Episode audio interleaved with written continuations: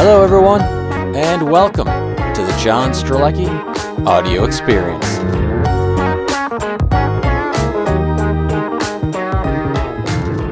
Everyone, welcome to this week's episode. This is one of our appetizer sized portions of the program where I take a single concept from fans or a concept I've been thinking about and record a short piece about it. This one is actually a combination in that many of you have been asking about ways to reduce stress and find greater satisfaction in your daily lives. And also, at the same time, I just went through a process which I will describe shortly, which was very positive as it relates to those things. So, let's get started. The premise I started from is that what would it take to have more joy, less stress, and greater satisfaction with life every day? And could the answer to that be more simple than we may realize? And the answer is yes, it actually can be. And part of the solution is by leveraging our ability to let go. Now, when I was reflecting on this, I was especially interested uh, because the idea of moving our life in a new and positive direction is usually supported by exercises to help figure out what new things we're going to add to our existence. I do that through the Big Five for Life work, and I do that a lot. And that's very powerful. Equally powerful, though, and often overlooked as I was preparing to think about this and working on this, this segment, is identifying what we're going to let go of in our lives. So, let me share with you three tips for where letting go can help you reduce stress and find greater satisfaction with your life. Tip number one possessions. Everything has energy, everything is energy. We know this on a scientific level, right? Physical things are really a collection of molecules, which are a collection of atoms, which are a collection of protons, neutrons, and electrons, and a whole lot of empty space. Now, the way in which all of these are arranged causes items to look different and feel different. Their arrangement in our lives can also cause us to feel different too because at their core, they're all energy. And we feel that energy. When you walk into a closet crammed with items and overflowing with disorder, how do you feel? Even if you can't name it, do you sense tension of some sort or anxiety? Interestingly, have you ever noticed that in stores where they're selling furniture, home decorating options, they never have the closets overflowing and disorderly. As a matter of fact, they don't even have them full. Why? Because the tension and anxiety that creates makes us uncomfortable.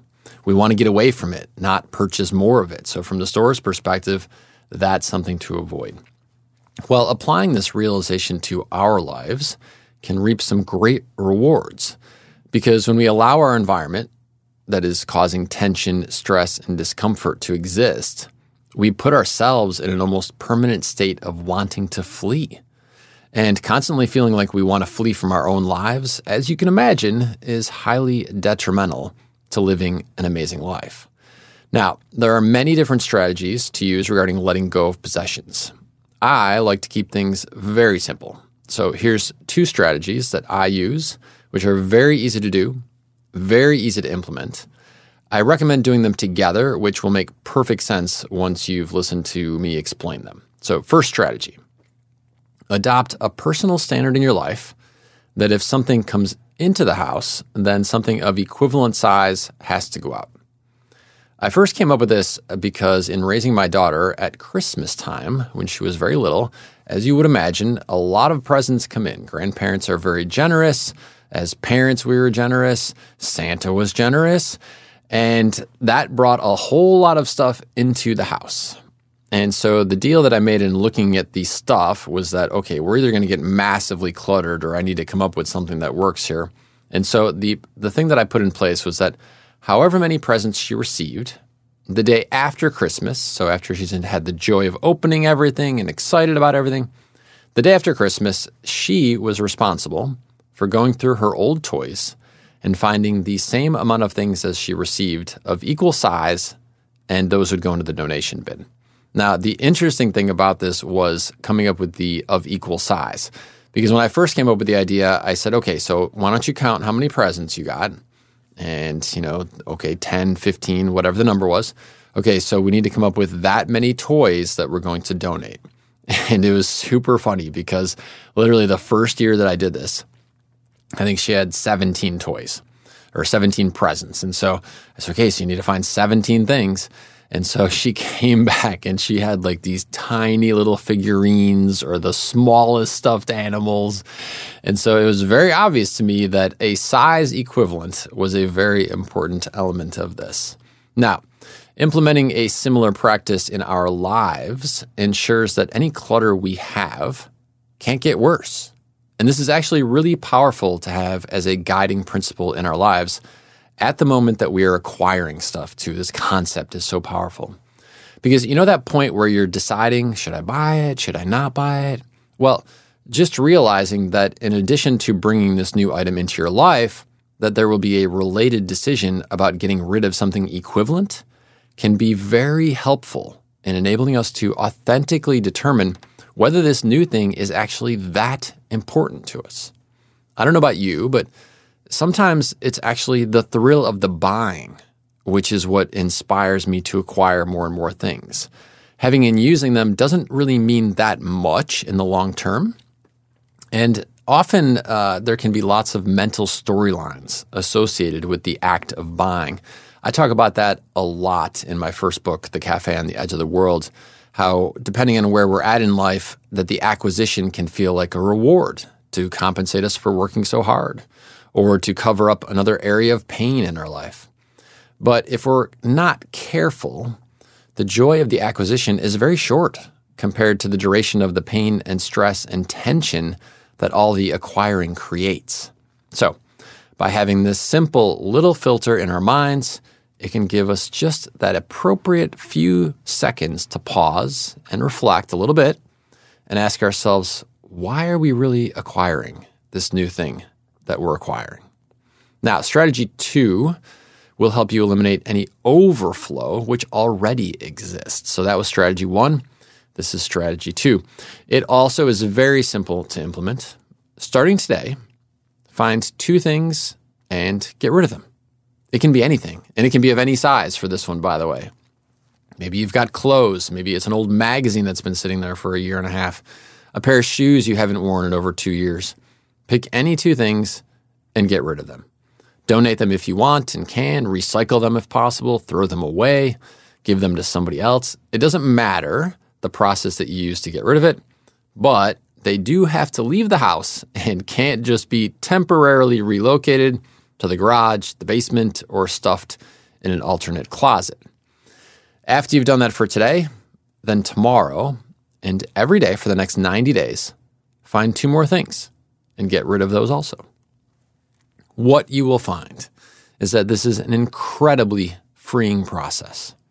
Closets tend to be a great place to start for this because almost everyone has some piece of clothing that they never wear, but never quite seem to dispose of either. Closets are also great because they serve as a really good barometer for our overall life. A closet which has space is usually owned by a person who has space in their life too. Space like time to think, time to read, time to contemplate, time to create, grow, learn, share. That's important space. And lives like these tend to be more calm, more relaxed, and more free of tension. And that's the whole goal here. I have one other example for you, which was brought up to me by Skip, as you all know from the program. And that is that it's so often that we combine things in life, and yet we don't necessarily think about the impact of that in our space. And the laughable example that I think probably most of us can relate to is if you opened up your kitchen cabinets and looked at the amount of cups or mugs that you have compared to the number of people that you have living in the house, the ratio is usually quite extraordinary. Like it would take an entire week or more for everybody in the house to use a different cup, a different mug, and you're still probably not through all the ones that are there. And often the reason for that is because we have a combination of effects in our lives. We meet someone, like we've already got a place, right? We're living in our apartment or in a house, and we've got enough that is appropriate, or maybe even more than enough that's appropriate for our life. And then we meet someone, and then we combine forces, like they move in or we move into their place, we bring all our stuff or they bring all their stuff. And we never quite look at the cups or the mugs and say, okay, So, how much is really enough?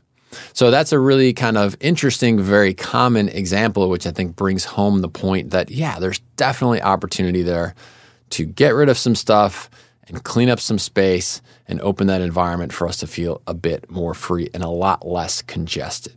Now, after the 90 days are up, take a few minutes and write down how things feel. Maybe take a few pictures of your living space. And those will be great reminders in case you start to reacquire to the point of overflow.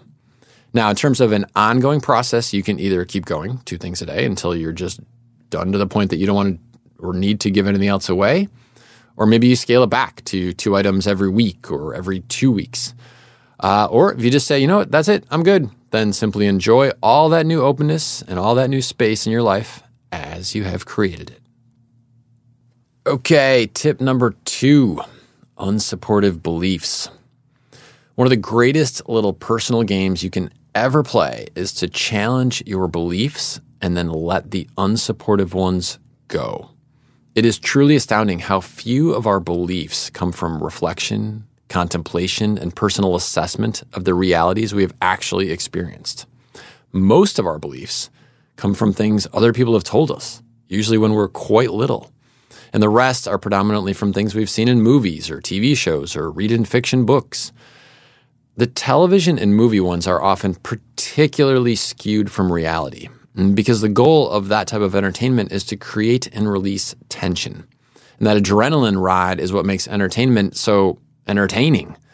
In order to do that, though, false realities of extreme proportions are created so that in a short amount of time, the viewer or reader gets a major emotional reaction.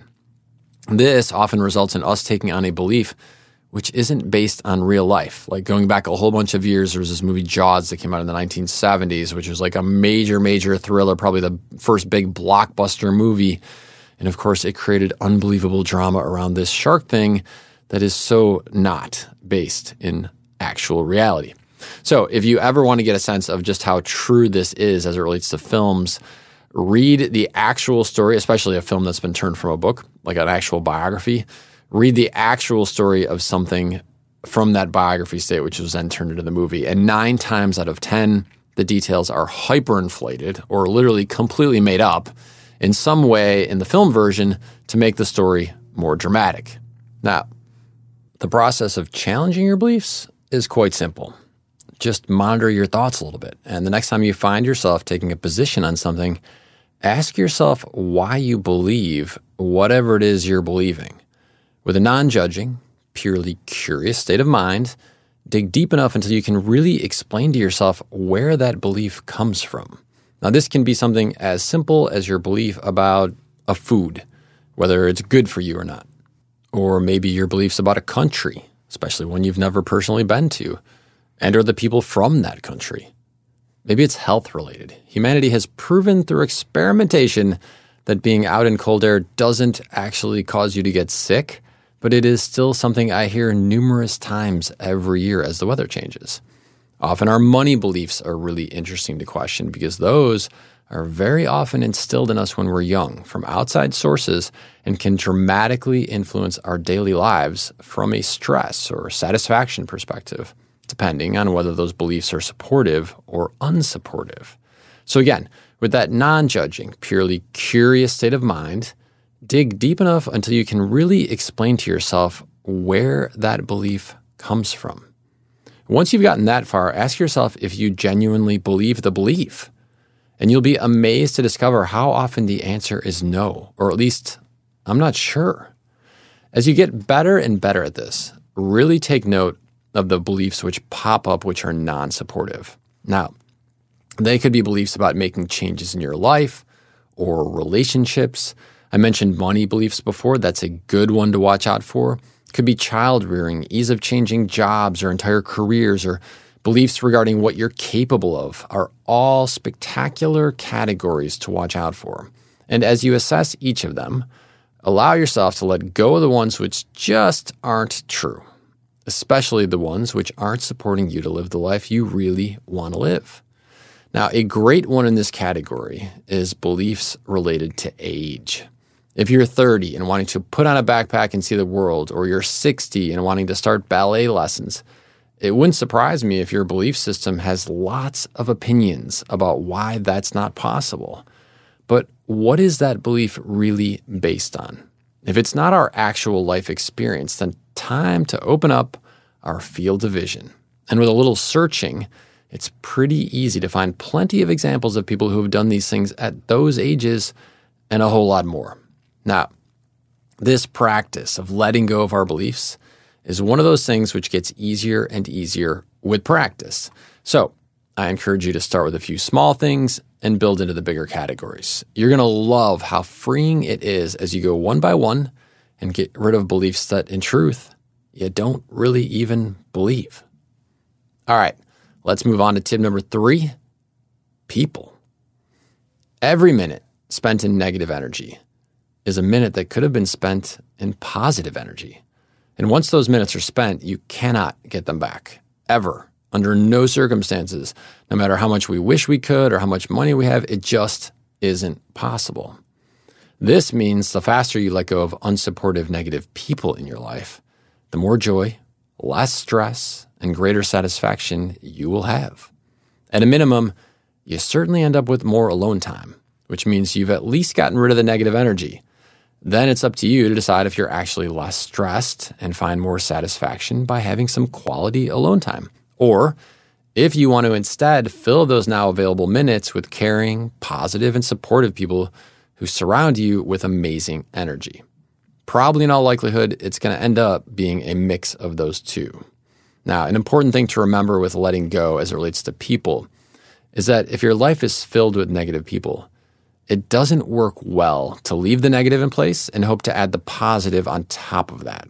It's kind of like trying to pour healthy juice into a glass that's pretty much full of toxic chemicals. First of all, there's not an infinite amount of room in your day or in that glass. You know, the healthy stuff won't fit if the glass is already full of the toxic. Second of all, even if some of it does fit, it's going to be heavily tainted by the toxic. So, no matter how much we dream about it or say we wish it were so, if we want the positive, a big step in that is letting go of the negative to open up the space where the positive can reside. And this applies to, in terms of people, this applies to family relationships, applies to people at our work, clients, if you happen to be in an entrepreneurship position, business partners, friends, and all our other relationships as well. Now, a useful thought to keep in mind regarding this is think about a category of people connections that you have. Maybe it's your friends or something, again, like clients if you're an entrepreneur, and think about how it feels to interact with people when it's effortless. There's no drama, there's no stress. You actually enjoy the interactions and you grow from them. Maybe they make you laugh or they inspire you. I have a buddy who I travel with once a year for some adventure travels. We've been doing this for decades, and it is effortless travel. Everything from picking the destination during the planning phase to deciding where we're going to eat each day is genuinely effortless. And the trips, therefore, are always full of great memories and museum day moments. And because of that, I look forward to those trips ahead of time. I love my time on the trips, and I reflect fondly on the experiences afterwards. It is the triple win. Now, to the contrary, I have traveled with other people where something as simple as picking a place to go to dinner at night is literally a 30 minute exercise in frustration. Now, it doesn't mean they're a bad person. It just means that in terms of having less stress and greater satisfaction in life, they are not the person I want to travel with. Okay, so little by little, or with a big change if that feels right, allow yourself to let go of those unsupportive and stress creating people in your life and notice the big difference it makes in how life feels. Fantastic. So that's my three tips, and I'll close with this final thought. Allowing ourselves to embrace the opportunity to let go is one of the greatest gifts we can give ourselves. So unwrap your version of that gift and enjoy all the great things that are going to follow. Thanks, everybody. I'll see you on the next episode. Thanks for listening, everyone. This episode has been brought to you by the fantastically awesome JS Audio team. Produced by the talented and so darn fascinating Larry Hutter. All right, everybody, remember, life is short. Statistically, 28,900 days. So get out there and make this one a museum day.